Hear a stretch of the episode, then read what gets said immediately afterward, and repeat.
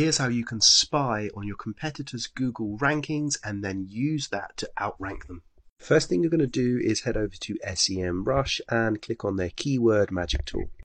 Then you're going to type in a keyword or phrase that relates to your business that your competitors are also ranking for. So in this example, I've gone with eyelash extensions London. We can see that eyelash extensions London gets searched for 1600 times. So I'm going to click on that link.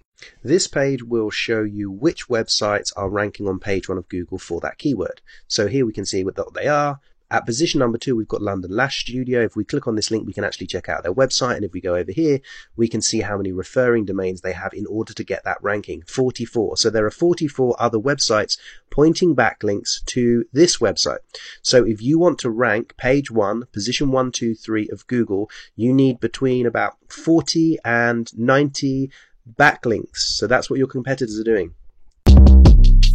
Shortcast Club